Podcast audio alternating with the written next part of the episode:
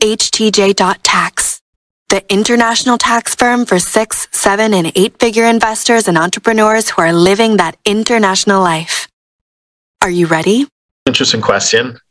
Which is the best passport? So, for those who are internationally mobile, you have the opportunity to pick up a resident, pick up residence in many countries, and you know, an increasing number of nations, jurisdictions want to attract uh, remote workers, location independent entrepreneurs want to attract uh, nomads, and they incentivize you to do so with various visas, uh, incentives around long term residency, as well as potentially citizenship. So there's that. And then, of course, there is the investment migration programs where you can if you have the the funds and it's a good fit for you for what you're looking for it's also an option in many jurisdictions. So which is the best one? Obviously that depends. I'm not selling residency i'm not selling citizenship. We we help people make that decision especially from a tax perspective. We help people with pre-immigration planning and pre-expatriation planning. So if you're leaving certain jurisdictions we can help you. But you know we swim in our lane which is tax right?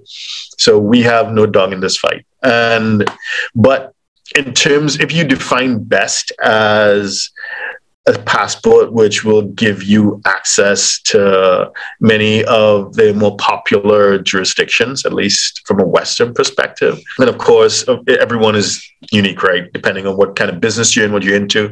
But I think Ireland is really a strong contender right now because Ireland is part of the common travel agreement or area with the UK. So even though the UK has left the EU, there is still freedom of movement between the Republic of Ireland and the UK. And of course, Ireland is part of the EU. So there's freedom of movement within the EU with uh, an Irish passport.